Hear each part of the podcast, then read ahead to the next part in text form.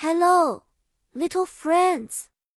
I'm Peggy, a cute pink donut-shaped alien who adores exploring and tasting all sorts of sweet treats. But today, I'm excited to take you on an adventure to a place called the zoo where we meet many different animals. Our story begins on a sunny day when my friends from Lingostar and I decided to take a trip to the Earth's amazing animal showcase, the zoo. Oh, the zoo is a place where animals from all over the world live and we can see them up close. Isn't that thrilling? A zoo is filled with fascinating creatures. One of the first animals you might see is a lion. Lions are often called the king of the jungle because of their loud roar and majestic mane.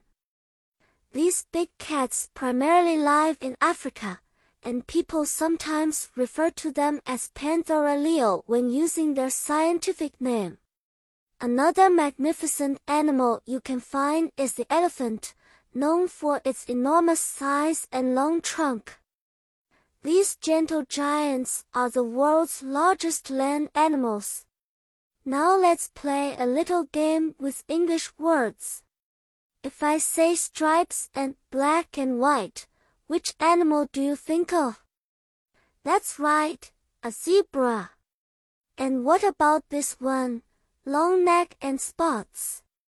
Yeah, a giraffe. We also had a funny experience with the monkeys. They were so playful, jumping around and chattering. Did you know the word chattering means they make quick, high-pitched sounds? Monkeys are such curious animals, just like I am, always looking to find new things. During our visit, we learned a lot about animal habits and habitats. A habitat is like an animal's home.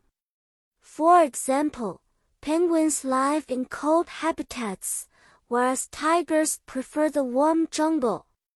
But, of course, a zoo is not just for fun. It's a place where we learn to respect and protect these beautiful creatures by not littering and following the rules. And that's the end of our zoo adventure little friends. Remember, all these animals deserve our love and care. Goodbye for now, and I hope we meet again soon to share more fascinating stories and learn new words together. See